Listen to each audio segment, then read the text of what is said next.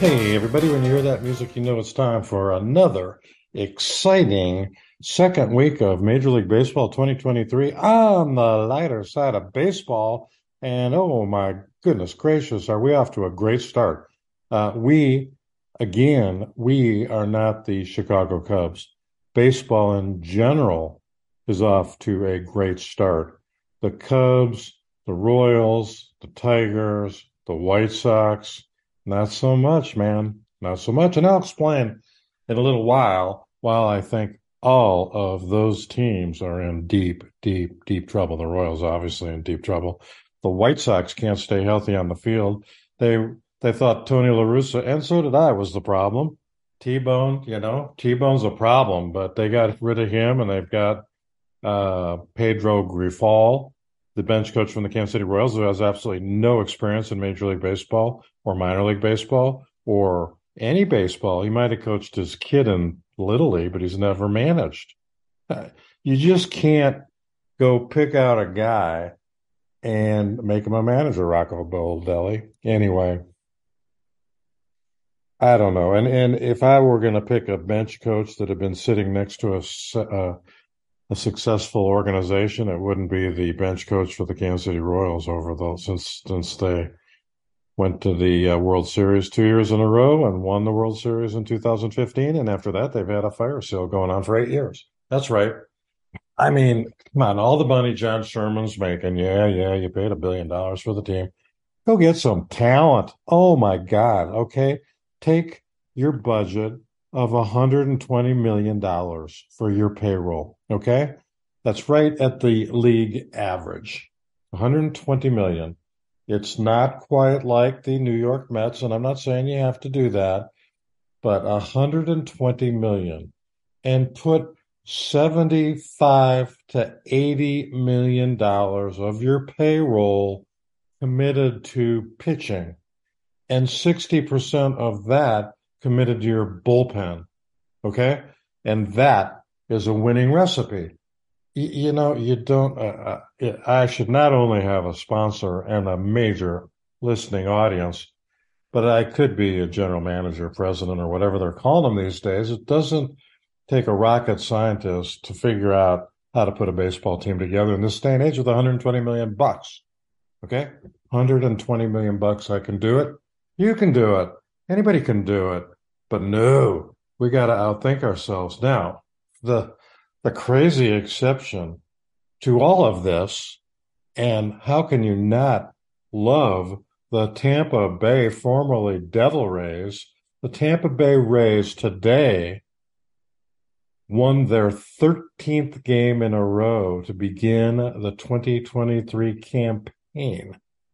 Their magic number has got to be under one hundred. Oh, my God. This is great. I mean, they lead in they lead in all every category of hitting, except they're second in average. They lead in home runs, R B Is, runs scored. Their run differentials off the charts. And, um, you know, who'd have believed it? I'll go back. Next week, we're going to have Dewayne Staats, the voice of the Tampa Bay Rays. I'm telling you what, who could have a more timely guest than me on the lighter side of baseball than the legendary, unbelievable T V announcer extraordinaire who should be in the Hall of Fame? I don't know why he isn't. Pat Hughes is going in this year. Okay, I like Pat. Good guy. Good good announcer. But Denny Matthews and oh, there's some there's some dogs in the uh, in the broadcast wing of Cooperstown, but one is not Dewayne Staats. Dewayne Staats should be there, should have gotten in before.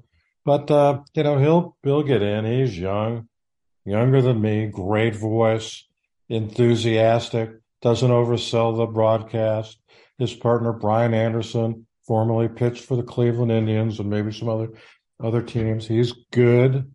They don't, they make it fun, you know, make it fun. Unlike, oh, my God, it just is like going to the dentist and having a root canal when they ran out of it. There's a supply crisis on uh, painkillers, and uh, you'll be having this root canal without any type of uh, medication to kill the pain. That is the feeling I get from listening to John Shrimp Scampi, the Chicago Cubs announcer. Oh, my goodness. Please, please. Nobody wants to hear it. What percentage of balls have dribbled past the pitcher in the third inning of the history of Major League Baseball? Or who in eighteen sixty-five threw back-to-back six hitters? And that, what the probability is that no. And and Jim DeShays, you know, he is doing a good job of acting like he likes Shrimp Scampi. So they're horrible. They're worse than horrible. And the Cubs, right now, amazingly, um, are, are sort of entertaining. They dropped the first series to the Brewers. They shouldn't have. I'll get back to that because that gets back to Jed Hoyer, the head personnel guy. He's no longer, he's promoted himself from the general manager to the president of baseball operations. What a joke. I'm telling you what, he's done nothing. And and Theo, who's going to get in the Hall of Fame because he broke two hexes, two jinxes, Red Sox, Cubs. Uh, Theo gutted this team. Hoyer took him right up with the task of gutting the team, and he's done a good job of that. And um, not only... But him and, and Rossi putting together the twenty-six man roster for opening day, oh, my, cost them a ball game in the first series. They put um, Maestro Buono or whatever his name is. He play, anybody that got in the World Baseball uh, tournament this year somehow seems like they're like they got sprayed with holy water uh, before the season started, and that's a reference to Easter. It's no longer Easter. I like that, working in a little, um, you know, Judeo-Christian religion uh, on the show once every five years. Anyway, they leave Velasquez in, in the minor leagues. They leave Simo, Christopher Morel, the only guy with a good, the only guy that's got a good um, nickname, Simo. Well, Simo didn't do himself any favors with the way he put eyeshadow on, on his eyes. You look like an idiot. I mean, Simo, somebody, there's no leadership, obviously, because anybody, any veteran with the Cubs would have said, dude, you know, you can put that eyeshadow, eye shade under your eye, but don't paint yourself like a, a Native American. I was going to say an Indian, but don't paint yourself like a Guardian. Would that be better? No, they're not Indian. He has these weird little thin things on his face that he paints in with eye shade. The black stuff, you know, that doesn't work, but looks cool. And so, I mean, he had a horrible spring, but at the end, he was he was trending up. And the Cubs should have brought him. He would have caught a ball that, that Mastrobuoni missed, or whatever his name is. And, uh, It was not Bueno in the outfield. He was muy malo. And the kid, you know, is in the World Baseball playing for Italy, a powerhouse that didn't get out of anything. And uh, so he comes in and gets a couple of hits, and David Ross goes, this guy's a utility player that we can use. Because Sukiya, you know, uh, uh, yeah, um the Japanese fellow that, that hurt his, his shoulder, uh, Seiya Suzuki, see you later. Um, you know, he worked hard, didn't get to play in the World Baseball Classic, and now he's on the D L. And uh, they finally got tired of watching the circus in right field, which, from what I understand, isn't a very easy position to play at Wrigley Field. And they went and got uh, a guy out of minor leagues that should have made the team out of out of spring training, Velasquez, and he promptly hit two home runs in his first game with the Cubs, one one being a grand slam, to lead the Cubs from a seven nothing deficit. Yes, you can imagine what I was saying in my emails and texts to some of my Cub fan listeners. These guys, this is what basically what I said. This is the worst roster in the history of the Cubs. and that included Mo Dorowski, Dick Drott, and uh, Cal Neiman, and God, back when Glenn Hobby, Mo, these guys were bad. Although Bobby Thompson was on the Cubs. I saw old baseball, nineteen fifty-eight baseball card. Bobby Thompson was on the Cubs. The Giants win the pennant. The Giants. That that was the Bobby Thompson that hit a Ralph Branca pitch into the left field bleachers to capture the pennant in a two out of three series against the bums from Brooklyn. And Bobby Thompson went on to be one of the most famous home run hitters ever. Yeah, not in the Hall of Fame, but, you know, took the train. Here's how much it's changed. After he wins the pennant for the Giants with the most dramatic home run ever until maybe Bill Mazeroski in nineteen sixty um, at Forbes Field in Pittsburgh against the Yankees to come back and uh, hit a walk-off, I think, uh, grand slam to win the game. Now, Bobby Thompson's was the f- most famous, and he's a hero. He gets on the D train from wherever and uh, goes home on the train, and then goes out and plays a little stickball with the neighbors, you know? That, how things have changed from the sh- shenanigans we see in the World Baseball Classic, which is okay in the World Baseball Classic, but Randy Arozarena ought to leave the shenanigans for four year, three years from now when they play the World Baseball Classic again in twenty twenty-six. But he hits home run. He's great. He's awesome. He's got the best name in baseball right now. Um, but he gets to home plate and he cro- folds his arms. And that's his big sign. And that's the Randy Arozarena, arms crossed, isn't he cool? Okay. It's not the worst gimmick of all the shenanigans. But, you know, now they're thirteen and oh. And the Trop was packed. The Trop was, sorry out there, folks. I get excited. Here's a team going for a franchise record, thirteenth win in a row, record to open the season, and the Tropicana was back to the hilt with half of the place filled. twenty-one thousand frigging Tampa, Saint Pete, Fort Myers, Naples. Where the hell are you people? Go to the ball game. It's the best show in town. It's not Tom Brady or the Tampa Bay whatever hockey guys.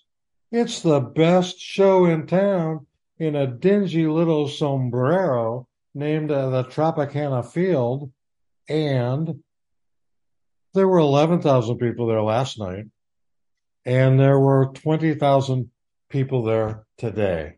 Oh, oh. Oh, my gosh, please, really, please. This is a good team. They're on a roll. They have they have only one hundred forty, one hundred thirty-nine games to go to run the table and finish one hundred sixty-two and oh. Hey, why not? You know, they won thirteen in a row. They go on the road. They're at the uh, another indoor facility that'll be half full up in uh, um, Toronto. And uh, they play the Blue Jays, and then they play somebody else. And somewhere in that week, Dewayne Staats, noted great sportscaster for the Tampa Bay Rays, will be on the team, on the show. Lighter side of baseball. Hey, this is light, isn't it? I mean, I don't have anything to worry about. The Cubs are going to never finish five hundred. You heard it here. Even though, hey, you say, hey, wait a minute. Jamie, when we had the show with Craig and you each picked the division winners, you picked the Cubs to win the division. Well, I'm This is a hedge, baby. This is a hedge. It's like FanDuel. They want you to hedge the bet. DraftKings, hedge the bet. Joe Jackson, he didn't hedge the bet. He's paying the price. Well, how can they keep Joe Jackson and Pete Rose out of the Hall of Fame when ten percent of the Major League Baseball income now is coming from deals they cut with DraftKings? You, you could not believe the advertising around Wrigley Field. It's all DraftKings. You get up on the red line, DraftKings.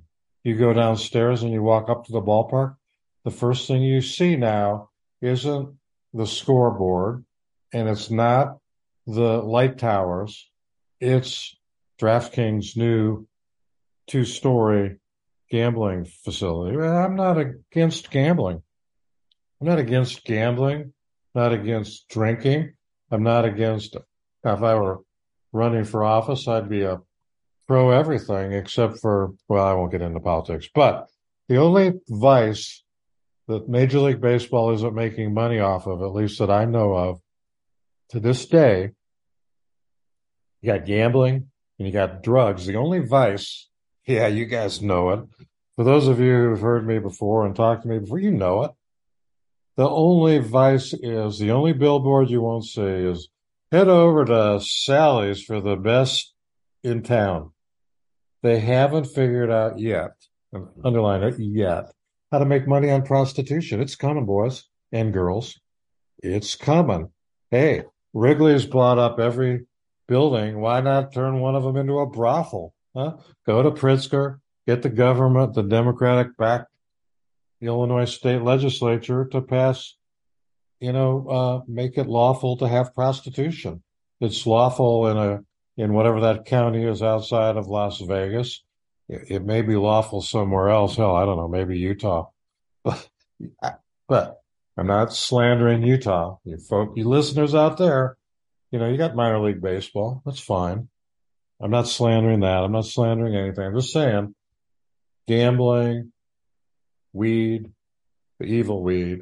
You light 'em and smoke 'em and have a little food out here to satisfy the munchies. We have it all. Not at Wrigley. The food is worse than last year. Hard to believe. Now, I'm going to go out there. I've got the game on next a week from Sunday against the Dodgers. Looking forward to that. Hope to be taking one of my grandkids. That would be awesome. Because it's a beautiful place to look at. And for little kids, great. The day before, I want to head out to the bleachers. Because in the bleachers, they actually have food that's good. Because they've got hot dogs, which is like he makes every kind of hot dog you could imagine. I mean, if if if you still believed in the curse and the billy goat, he could take a little of that casing and st- Stuff it with the goat, goat meat. They sell goat meat, right? I think. It's like Cabrero? No. What's a caballo?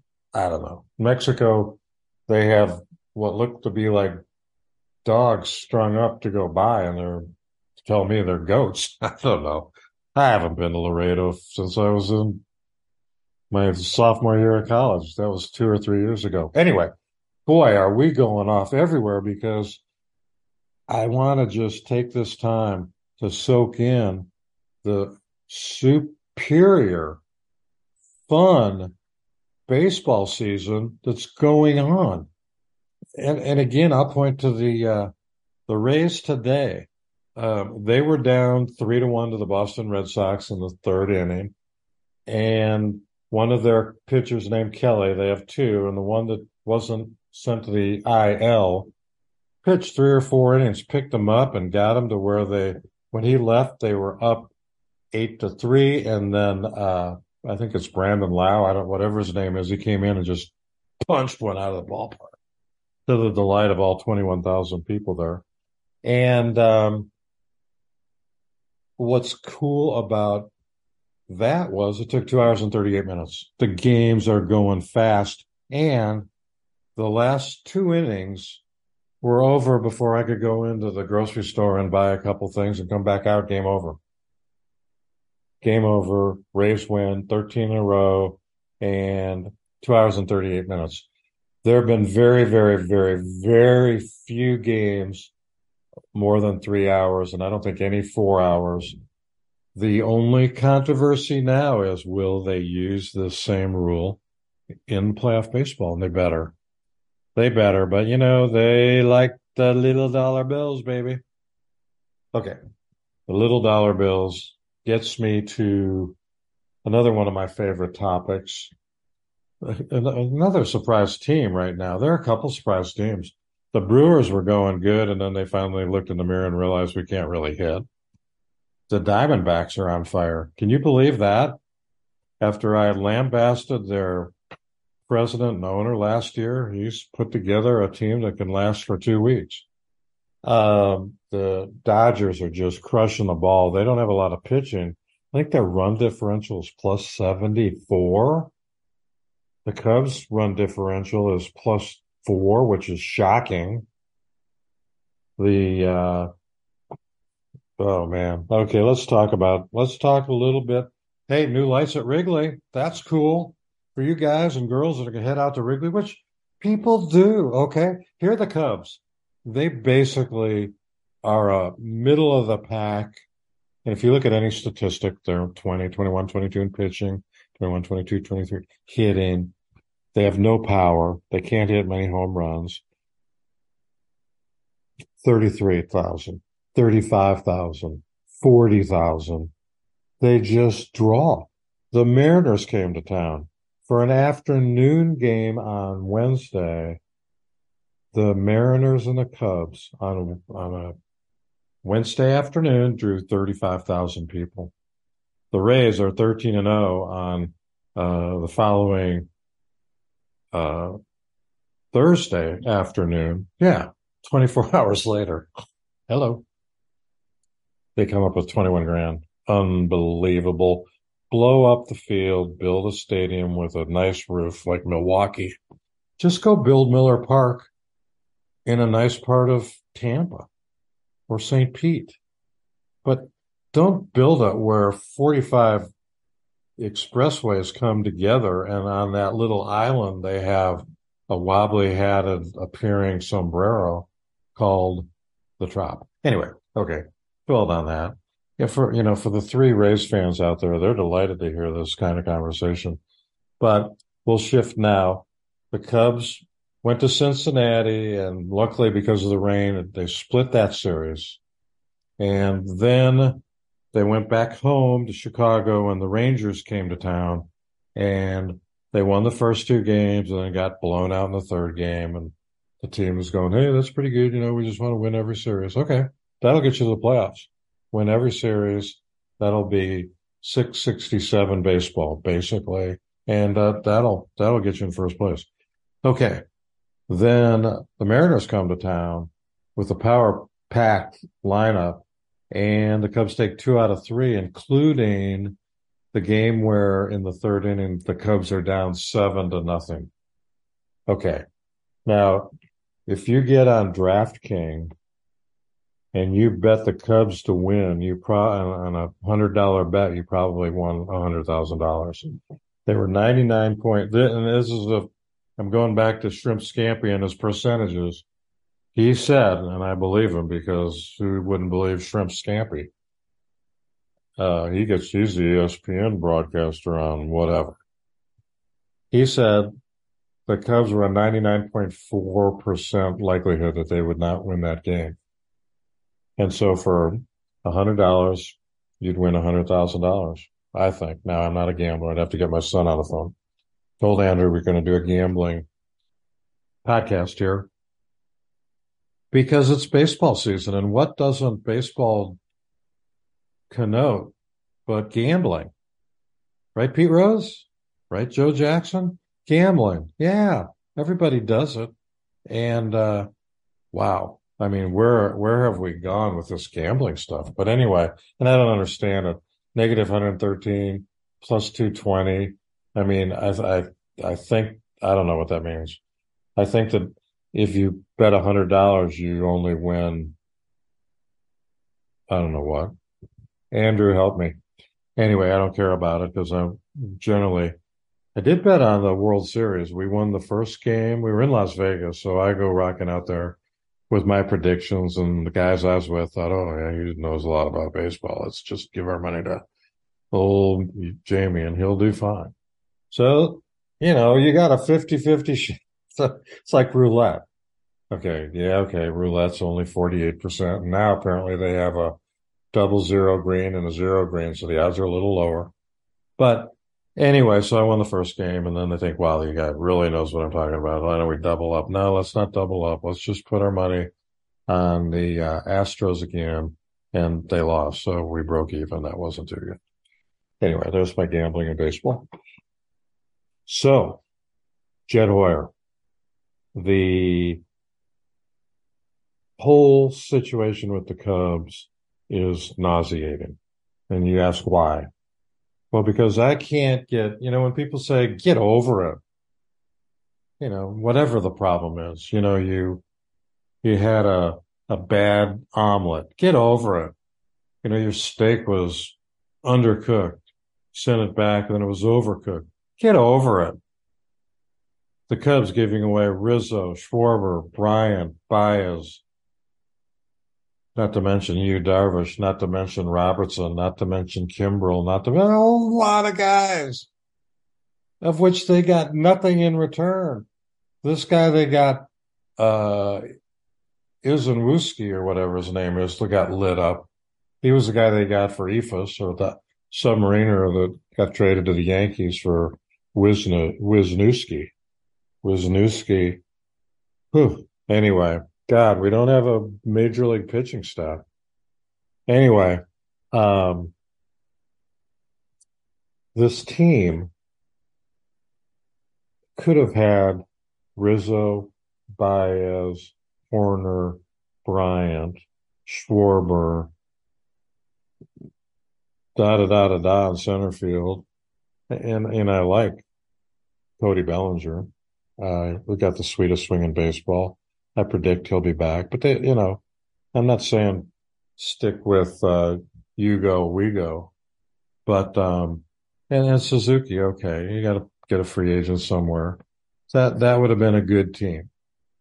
But no, they dumped their, all those guys for no reason. Didn't try to keep them. So you, here's the deal. You got five guys like that. Rizzo, Baez, Bryant, Schwarber, and Darvish. Keep for your fans. Maybe they, they don't care. They've done enough studies that show that fans don't care if the Cubs are good or bad. If that's the case, why why are you paying what you are? You're doubly idiotic for doing that. But assume you're trying to run a team in a major market, um, and you're trying to win, okay? You're trying to go to the World Series, and you're trying to win the World Series, okay? Let's just assume that that's the goal with Ricketts. I think his dad's alive, so he wants to keep his old man off his ass. Mister Ameritrade, Mister Pac- Pac-Man. He's the head of a really, really, really far-out pack. Political Action Committee. A nice word for how do we butter up to who we believe will be the president of the United States. Okay. Anyway, forgive me. I branched off. When I got a fork in the road, I took it. May twelfth, Yogi Berra's birthday. Anyway, okay, back back to wherever I was. The Cubs dumping these guys. Yeah, God dang, Ureski, don't you have any new crap? This is old stuff. It is. Plead guilty. I plead, but it's good stuff, right? I mean, it's fun. Uh, Baez is hitting a buck thirty, and you go, oh, glad, glad we got rid of him. Uh, Bryant's hitting four hundred, Rizzo's hitting three hundred, Schwarber won a home run title last year, went to the playoffs. Yu Darvish is a stud pitcher. Uh, Robertson is, you know, wiping up save after save. Kimbrel's Kimbrel. They just unloaded a bunch of people and got nothing. We didn't get DeGrom. We didn't get Syndergaard. We didn't get, we got nothing. You know, the Astros, when they got rid of Verlander, they got a lot. When they got rid of uh, what's his name, who's the Yankees' number one guy, they got a lot. They knew how to get rid of guys and get stuff. Yeah, they were more wanted maybe. But here we have another gut-wrenching example of what in the world is the president of the Cubs, Jed Hoyer, doing? Why did he not re-sign Wilson Contreras? Why did he just let him go? Why did he not try? He, he, God, he signed. Contreras went to the enemy. Five years, eighty-five million bucks. Okay? He's got a war. And that's wins against replacement, which I don't understand, but I can read it. His war is almost twenty-one, through the roof. The guy can catch. He's got a two sixty lifetime batting average. He has over one hundred home runs. He's got a gun for an arm, can call a good game. He speaks Spanish, which, you know, helps if you have Spanish-speaking guys out there. We, so we pissed him away in the wind. Hasta la vista, Willie, old boy. Now, one of two things I think could have happened. One, they could have traded him for Wilson Contreras, his brother, who was on the All-Star team for the Atlanta Braves. And Contreras for Contreras would have been a hoot. Huh? Braves get a good catcher. Cubs get a good catcher. Instead, he goes to the Brewers, and he's doing pretty good. Uh, William is good, and Willie is good, or Wilson, or what, you know. The, it's like George Foreman's kids. There's my son George, and my other son George, and I have seven more sons named George. Well, Contreras sort of family did the same thing. Anyway. eighty-five million, five years. I would have gotten him to thirty-five years old. In between thirty-five and thirty-six. Not bad with the D H, with a gun. What do they do? They give him to the enemy. Give him to the enemy. Now, they've gotten rid of everybody. I won't go back over all those guys again, from Bryant to Baez to Rizzo, Schwarber, Darvish. God, I mean, Castellanos, they got rid of some other guys that are really, really good. They're good enough to play for the Phillies, who went to the World Series. Oh, you know, we don't think that guy's so good. Yeah, he's great. He's playing right field for the Philadelphia Phillies. I mean, one after another. Hoyer, and nobody cares, you know. And you used to be able to say, well, you know, they all drink a lot of beer, but you can't drink much beer at Wrigley because the vendors can't serve you fast enough. And their machines don't work. We covered that last time. Okay. I don't want to be redundant, but I generally am. But you know that I'm building a crescendo to make my point. Because the point is, again, gut-wrenching if you're a Cub fan. Here's the point. They kind of acted like they were going right down the same script as they had done before. You know, try to stay in the race until the trade deadline is an hour away, and then dump our really, really good all-star future potential Hall of Famers for shit. Oop, crap. Can't probably say that. I'm trying to be nice. It looked to me like they were going to pursue that course of action with the guy that I have come to despise. Not personally, he's a good guy. I mean, he's always, he's the, he's the Rizzo of this crowd. He does interviews after every game. He um, donates to the community. He has a fund for um, raising money through his coffee company. He and his wife do a lot of good things, and he seems to be a good guy, and he's, you know, he's a, okay. He's an okay player. But the Cubs yesterday announced that unlike Bryant, unlike Baez, unlike Rizzo, unlike Schwarber, unlike Castellanos, unlike Darvish, unlike everybody, now here's a guy we're going to go pay, or shall I say overpay. He's making ten million dollars a year. They doubled his salary for the next three years. They're paying him sixty-one million dollars to extend his contract for three years. My math, and again, I question all my math, twenty million dollars a year. Mister Contreras, five years, eighty-five million dollars. Comes to, what, about fifteen, sixty less. A catcher they could have had for less money than they paid a mediocre outfielder, an average hitter, more money than the Cardinals, who aren't chintzy, paid to Willie Wilson Contreras. Now you say, well, perhaps, perhaps younger. He is only two years younger. They've played the same number of years. I'll double check that, but I think they played the same number of years. Contreras has more home runs than Ian Happ. Contreras has more R B Is than Ian Happ. Contreras is a better defensive player than Ian Happ. Contreras's WAR, which sabermetricians all think is the end-all to end-all, is double what Ian Happ's is.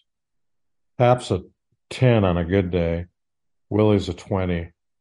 The deal made no sense. You can you can go look at Baseball Reference like I do, and if you care, you probably don't.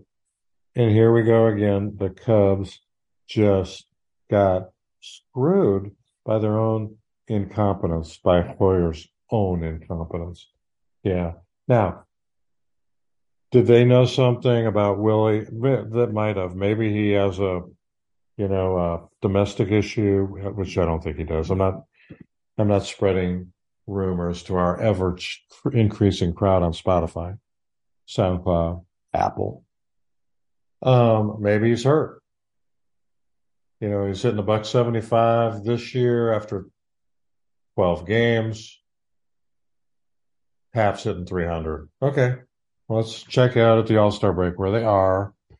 And all I'm saying is I don't know what they're doing. But as I said with what the Royals should be doing, the Cubs should be committing sixty to sixty-five percent of their payroll to pitching.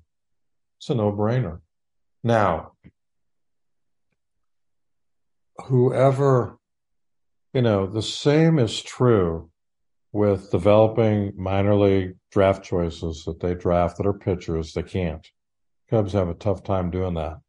Now, the Rays, hell, they brought two guys up from their triple A team yesterday and today, and they both they won both games and pitched well. I mean, the Rays have pitching coming out of the wazoo. They have pretty good hitting. The Cubs have neither. I'm telling you, you go, oh, come on, man. The Cubs have a great hitting team. No, they don't. And they sure as heck don't have a pitching staff. They paid this kid from the Yankees. I, I, I call him Taillon, T A I L L O N. Now, he may get good, and then I'll say, well, this guy's great. What a great, you know, because I I flow with the, I'm like the flag at Wrigley, man. Uh, if the wind's in, wind's out. I'm there with it. But this guy, Taillon, got lit up in spring training. He came back. I went to his first game Sunday uh, against the Brewers. Got lit up like a Christmas tree. And then he pitched again the other day and got lit up again. And uh, I'm, he'll be pitching again here soon. You don't hear a thing, a thing about what, what's going on with Kyle. Where is he? You hear a little bit about Suzuki. Uh, Brandon Hughes got lit up last night in uh, in uh, Iowa. The Omaha Royals slash Storm Chasers. You know, his E R A is ninety. He gave up three runs in an eighth of an inning or third of an inning. Kyle Hendricks, boy, we don't know where he is. He's maybe going to return. So here's Stroman is a good number two. Taillon is a good number five. Smiley's a good three. Steele is a good four. So you've got you've got a two, three, and four. Unfortunately, they're the one, two, and three right now. And then you got Taillon or Taillon. You get my French drift, huh? Taillon.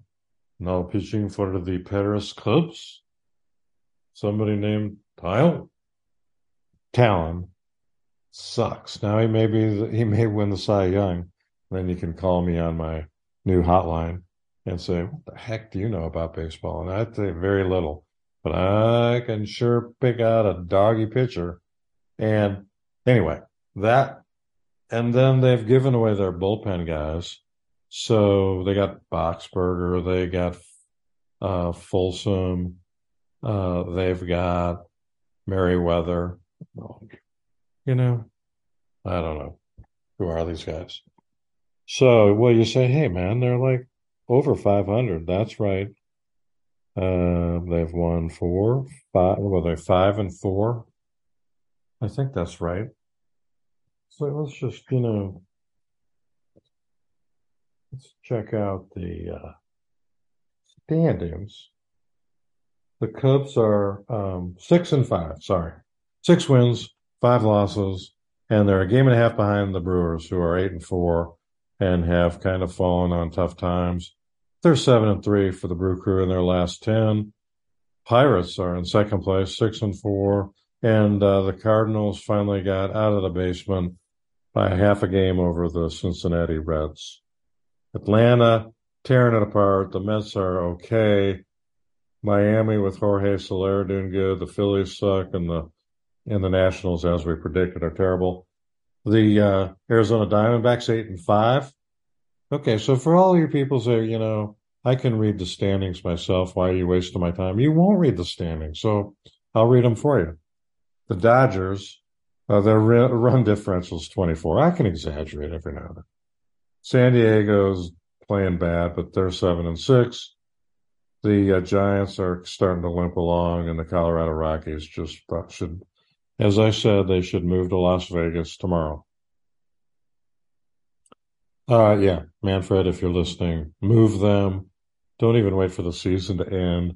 Just get the get the uh, moving truck from the uh, uh, Cincinnati or from the Cleveland Browns and back it up to the Colorado Rockies. And nobody's gonna. There's other stuff to do in in Denver and the neighboring communities. You don't need you don't need the Rocks, really. I'm in favor of eliminating the Rockies. They suck. Keep Chris Bryant. Have a, if we could just have like a, um, oh, uh, an expansion draft, which is coming because Major League Baseball is going to want to get that. I mean, the expansion fee is going to be two billion dollars. I guarantee it. And divide that by thirty. Chop, chop, licking those chops, huh? John Sherman will say, well, I knew there was a reason I paid a billion dollars to get in this fraternity, and it's finally starting to pay off. Not to mention the baseball contracts from, I mean, the only one that doesn't have a baseball contract is Spotify or Twitter. I don't think Elon Musk has a baseball feed, but maybe he owns Amazon now and has a baseball feed. YouTube, Apple. I mean, they all have baseball. I mean, that's great. Um, where was I? Minnesota's doing, like, pretty good. The Cleveland Guardians are doing good. White Sox suck, man. They just, as bad as they are, and their run differential seventeen, which is kind of a joke. The Detroit Bengals, no, the Detroit uh, Tigers. So Tigers a Bengal too, right? Yeah. Uh, they're two and nine, limping along. How in the world does the guy that led the cheating champs have a job? How's that manager do it? Uh, the Angels are in first place. They're, they've only got one hundred fifty more games to get Mike Trout to a playoff along with Shohei Ohtani. Would that be cool or what? And you got the Rangers, you got the Astros limping along, waiting for Altuve to get back. The Mariners and then Oakland, they're pitiful. Their salary's pitiful. Their whole team's pitiful. But they play fast now, so it's pretty good. Um, the speed clock's working great, but the shift rule's working even better. No shift makes the game like it used to be when I was an eight-year-old heading off to Comiskey Park with my dad to watch guys in gray flannel um, uniforms rock the ball. And at that time, there were some home runs, but the dimensions of down the line at Comiskey Park were three hundred fifty-two feet. That's to get to left field. That's a poke. You don't have that anymore. You got juiced baseballs, and the balls are flying out. I mean, anybody who says his balls ain't juiced is like, yeah, steroids didn't exist. Joe Jackson never bet on baseball. Get over it. Okay, so this little session is running away. It's awesome. I'm going to take a break, have a little drink, and uh, then we will get back after Tyler plays a little music. And so hold on. If you're on Spotify, SoundCloud, or I send it to you with my autographed uh, link, uh, hold on. We'll be giving away prizes here soon. We'll be getting sponsors soon. Uh, we're going to reach out and get uh, some new guys. I keep saying that, you know, I'll do it. That's it for now. First break. Come back on the lighter side of baseball, and we will talk about something other than Jed Hoyer. I promise.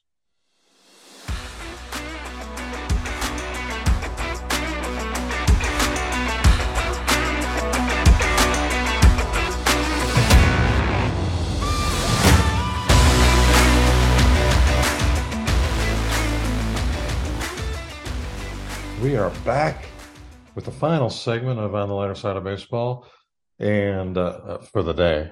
No, don't get your hopes up. We're continuing to forge through this wonderful season. I'm excited. It's a great season, and uh, it's the games go fast. I mean, it's fun. It's really fun. I mean, there's some innings that last way less than the commercial. And uh, the pitchers seem to have bought into it. Now, I don't, you know, I don't go around and talk to any of these guys, but I mean, there are very few um, incidents that we're that we're finding out about the uh, the pitch clock. So the field time coordinator, the F T C, sits up in the press box and presses buttons, and then the umpire feels the vibration and he stops. And there, I don't think there have been any injuries to players being called off at the end for a pitch clock violation. Many, many, many more pitch clock violations than batters not being ready with eight seconds to go violations. And so the game's moving along. And the players finally realize, hey, you know what? If you take all the time we're saving times one hundred sixty-two games, I'm off my feet ten or fifteen percent more of the time than I was ever before. And, uh, So it's a good thing. Extend my career, make more money, and get traded away from the Cubs. So that that's those are all good things. Okay. Changing the subject away from the Cubs, we're talking about two things that are very special to most baseball fans, including me. On April fifteenth, which is typically tax day, not this year, Um, I think tax day is now, for all you people out there, April eighteenth, because I think uh, the country is celebrating the uh, that Monday that would be the first day after the Sunday, the fifteenth. If Sunday is the fifteenth, I think it's when the Emancipation Proclamation was signed by the sixteenth President of the United States, not other than President Abraham Lincoln. I think that's the deal. I'm not looking at any notes on that one. I'm just guessing. So on that day, Major League Baseball, as you know, has designated that day, April fifteenth, to be Jackie Robinson Day. Every team has retired the number forty-two, in, unless you, unless you watched the um, World Baseball Classic, and then I believe it was Jose. It was. Uh, Lindor, I believe, was wearing number forty-two, but I'm not positive. I don't want to badmouth him, and he probably thought it was cool. Uh, nobody in Major League Baseball, you know, wears number forty-two, except every player in Major League Baseball on April fifteenth wears number forty-two in honor of none other than Jackie Robinson, who not only uh, broke the color barrier in the Major League Baseball, soon to be followed by Larry Doby, who broke the color barrier in the American League. He was also a um, activist in the civil rights movement, and also an activist in uh, in many, many, many organizations and movements uh, promoting African American uh, lives, which uh, not to be confused with what's happening now, but Jackie was a Um, pioneer, um, and some people thought that he should do and say more and be more radical than he was. He wasn't radical. He was a soft-spoken guy, but I mean, he was right there with Martin Luther King on a lot of a lot of events. He broke the color barrier, and um, you know, a big day, a big day, a big event, a tremendous guy. Now, on a personal note, I've got what I consider to be my favorite of many, many favorite baseball cards, the nineteen fifty-three Jackie Robinson Topps card is just, oh, the whole set is beautiful. For you folks that should be interested a little bit, you can learn a lot about baseball by buying baseball cards. It's not for little kids. Buy your grandkids baseball cards. It's just a great way, and now with fantasy baseball, that's even a better way to get um, your grandkids in, interested in baseball when they're eight or nine years old. Before that, man, I mean, they're they're starting T-ball at six, machine pitch at seven around here. That's brutal. Kids have no clue. They're going to go home and say, I don't like this sport. Let me play soccer, which is fine. Back to Jackie. So Jackie um, not only did all the things he did, but and I'm looking at a, a, a photograph of Jackie Robinson signed by Yogi Berra, because Berra was playing a tag or trying to play a tag when Jackie Robinson stole home in the World Series against the Yankees. He was safe. Yogi protested, but no uh, no video re- review, and uh, Jackie was safe. Anyway, I don't have to tout Jackie Robinson. He just meant a lot of things to a lot of people and uh, spanned the bridge between the Negro Leagues and the Major Leagues. And ironically, many would say that by Branch Rickey signing Jackie Robinson to a contract to play for Montreal in the minors as just a prelude to coming to Brooklyn was the death knell, the beginning of the end of the Negro League uh, as we knew them in the thirties, forties, and into the fifties. Ernie Banks, Hank Aaron, uh, some of the other great African-American players bridged that gap as well after Jackie and Larry Doby uh, got in. But it's, you know, it's an interesting part of history. Um, the the movies and documentaries and books you can read about the Negro Leagues um, make you amazingly appreciate what these guys endured. And it's not even believable. You know, it's just hard to believe uh, as a person growing up in uh, in the fifties and sixties.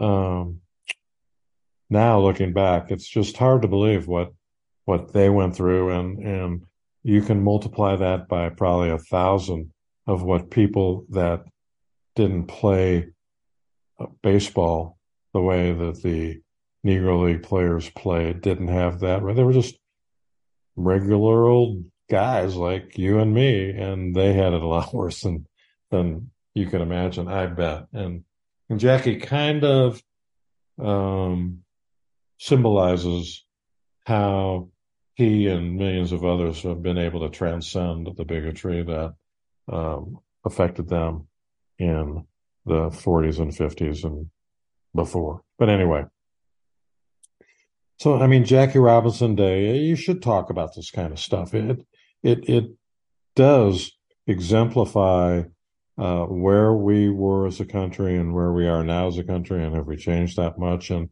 I mean, some of the ideas and things that they went through, and I have no problem talking about them because it makes you feel sort of, uh, well, not sort of, it makes you feel like, oh man, I mean, if just the shame of it all for, you know, segregated water fountains, segregated bathrooms, segregated buses, segregated schools, segregated everything. George Wallace's of the world refusing to allow African Americans to attend the University of Alabama in Tuscaloosa or wherever the hell it is.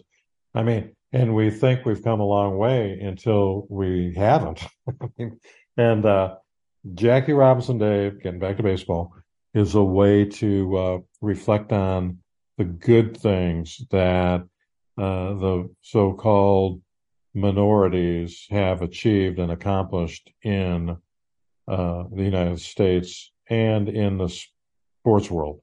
Okay, and uh, baseball now has a very minute number of African Americans, and the owners like Jerry Reinsdorf and the owners like Tom Ricketts, who promote inner city baseball for kids that are not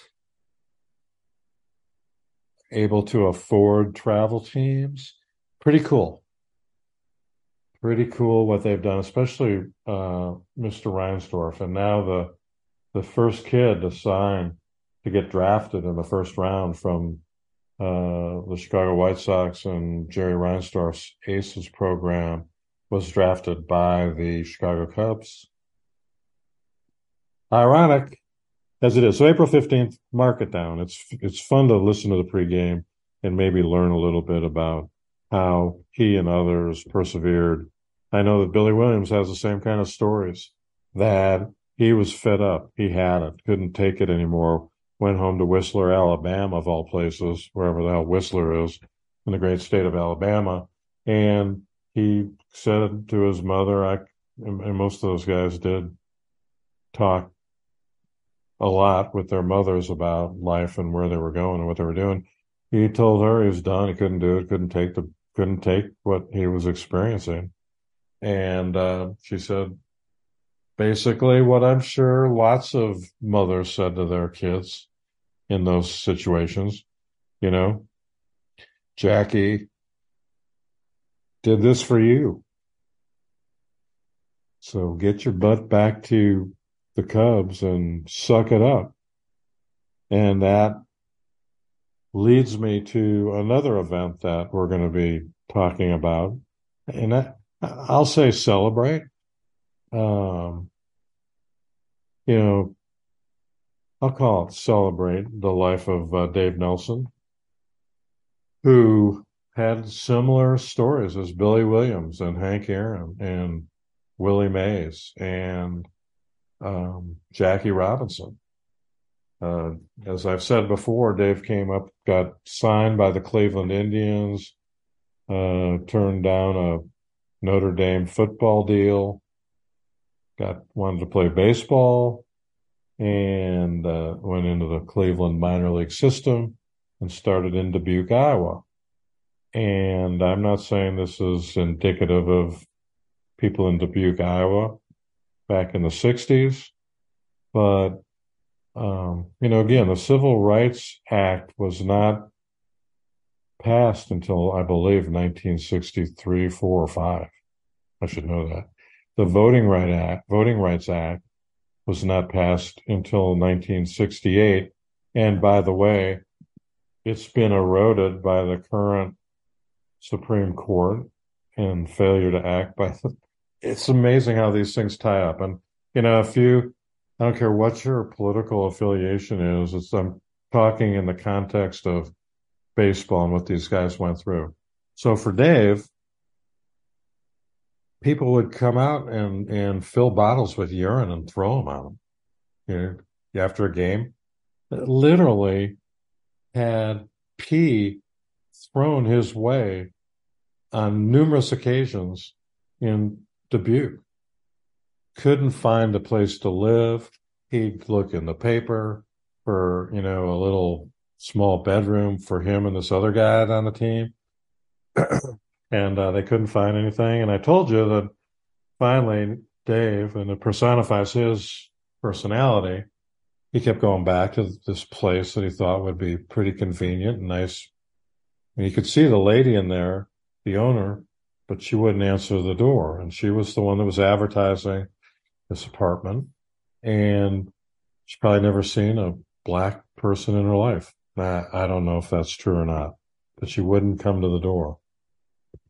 Next day, Dave comes back, sees her in the house, knocks on the door. She won't answer.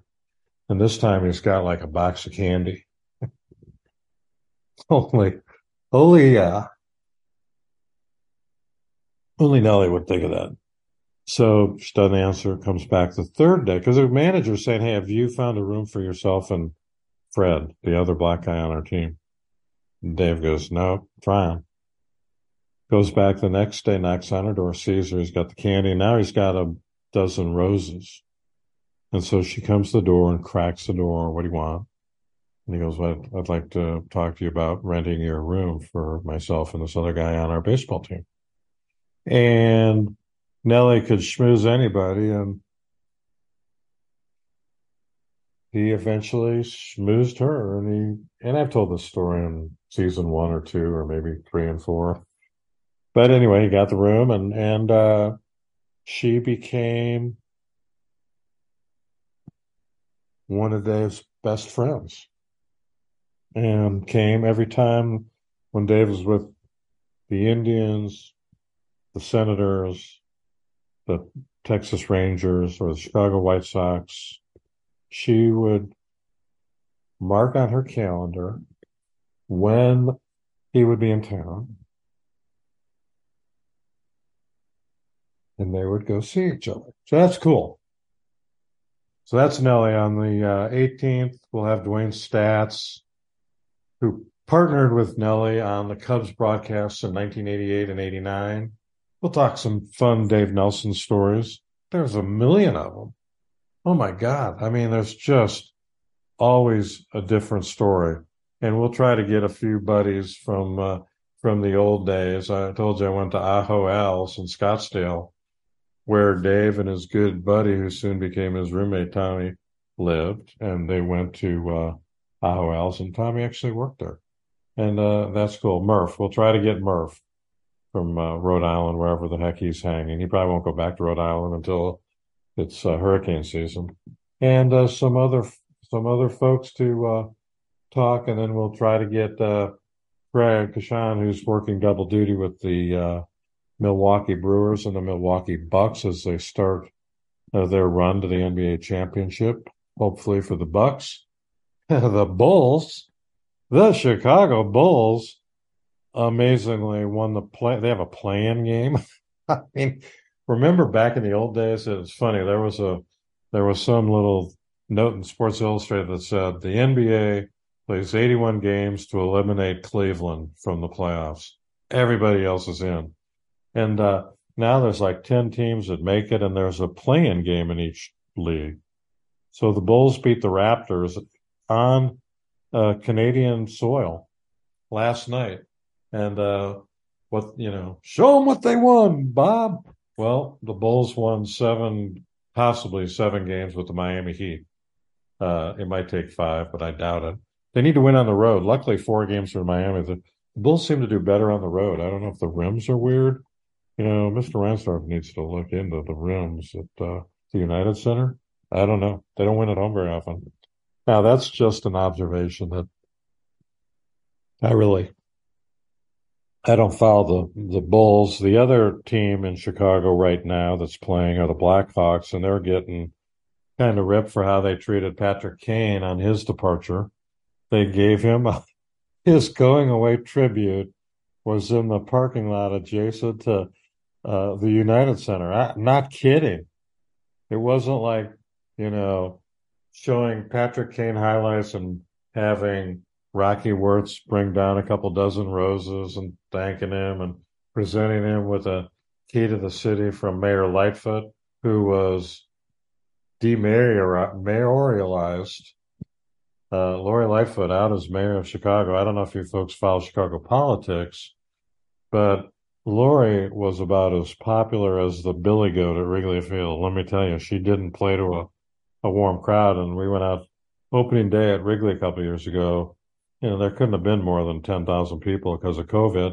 She got soundly booed. I mean, she just was in way over her head, and I'm not uh, I'm not talking about anything that anyone who doesn't know, but Brandon Johnson, the new mayor-elect of the city of Chicago, and he gave a um, what I would characterize in his victory speech, he sounded more like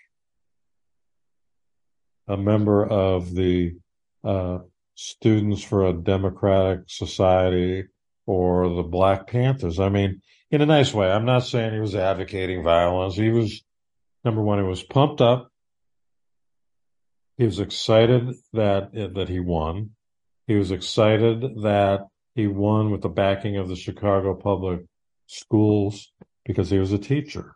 And, um, I don't know what he's like, but from that speech, I'm going, oh, my God, he's going to, you know, I'm not sure what he's going to do. But since that speech, I've heard him speak on a couple of occasions, and he's, I think he's going to be good. And he's a big-time sports lover, youth sports, coaches his kids, is friends with Reinsdorf, friends with Ricketts, wants the teams to succeed, and he wants to keep the Bears. That's where I was going with this. The other Chicago sports team, and I'm not talking about soccer or the W N B A. My God, I have enough time keeping track of the White Sox and the Cubs. But here's a little bit on the Bears. Um, he is dedicating uh, his efforts to trying to figure out how to blow up Soldier Field and rebuild it. Okay? I got to move back to Wrigley. I mean, at least with the new lights.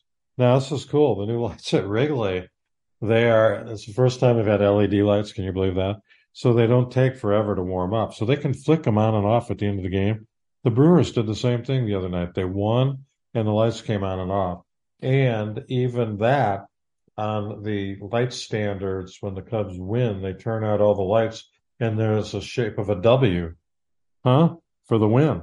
The win flag is duplicated by the light system at Wrigley Field. Very cool. Now, it's not as cool as the Tampa Bay Rays. Let me tell you, it's awesome. And, you know, it's unfortunate that only a few people go to the game to experience it. But every time there's a home run, it's like scoring a goal in hockey. And you know how that, it's like a foghorn. I can't describe it any other way. But some of my buddies in, around that listen to this show, they're hockey guys. And I mean, it is cool. And then I think they do it at the end of the game. So that's cool.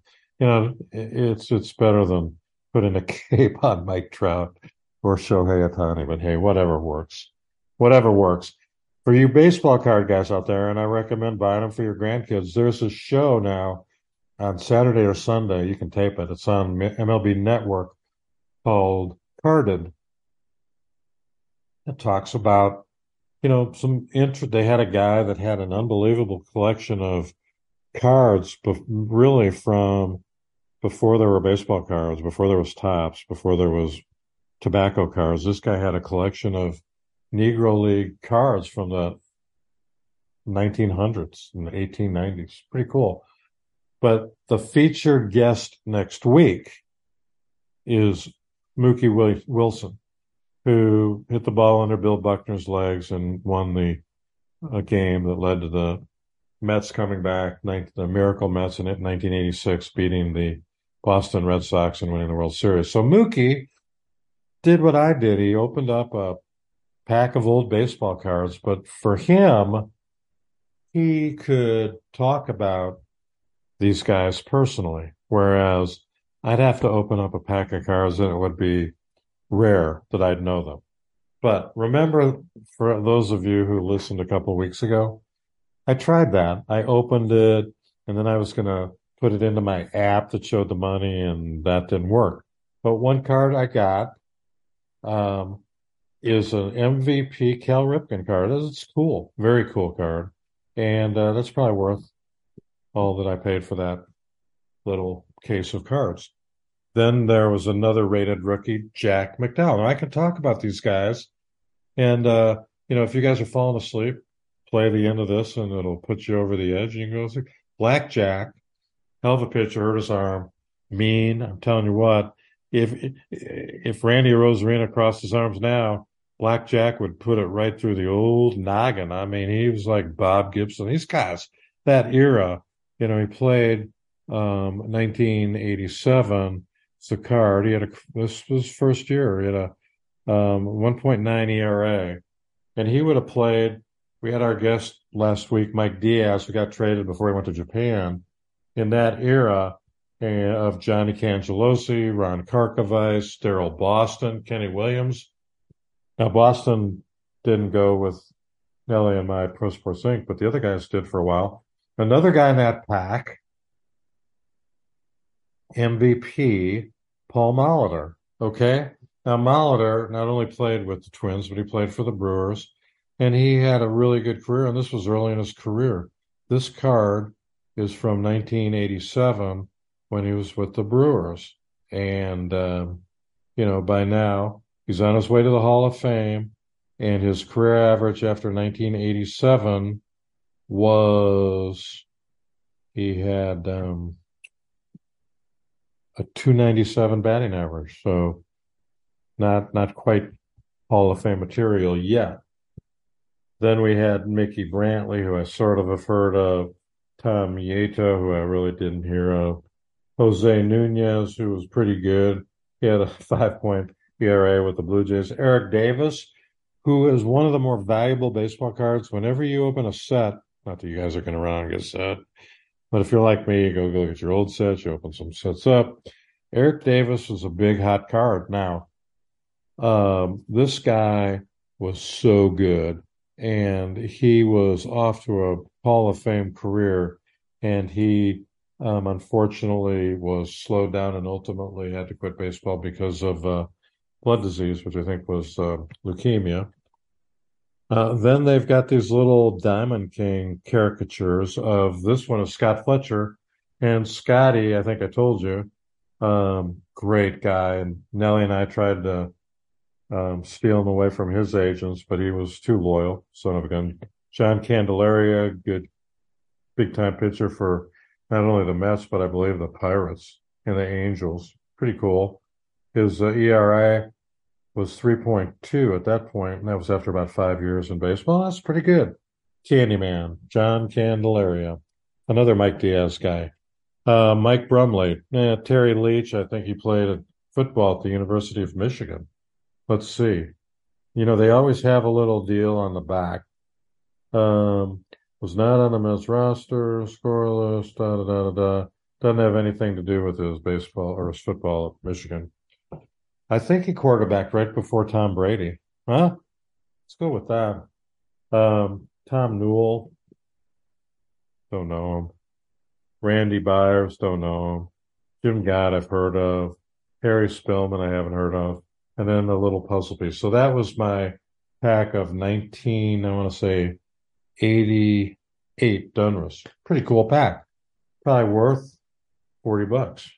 Huh? That's what I'll call it, along with Cal. So that was fun. Um, so we're going to uh, do a little research on Nelly. We're going to do a little broadcast podcast with Dwayne, try to get Craig on the air, and a surprise guest. So that is it from beautiful Oak Brook, Illinois. We'll be heading to Kansas City in two weeks.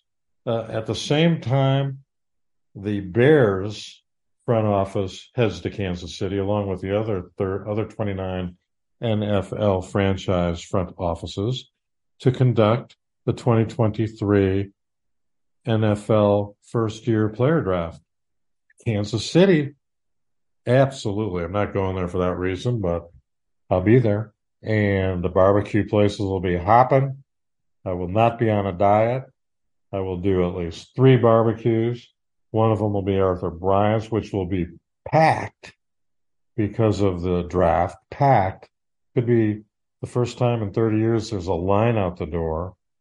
I'm going to do Oklahoma Joe's at the original Oklahoma Joe's at the gas station.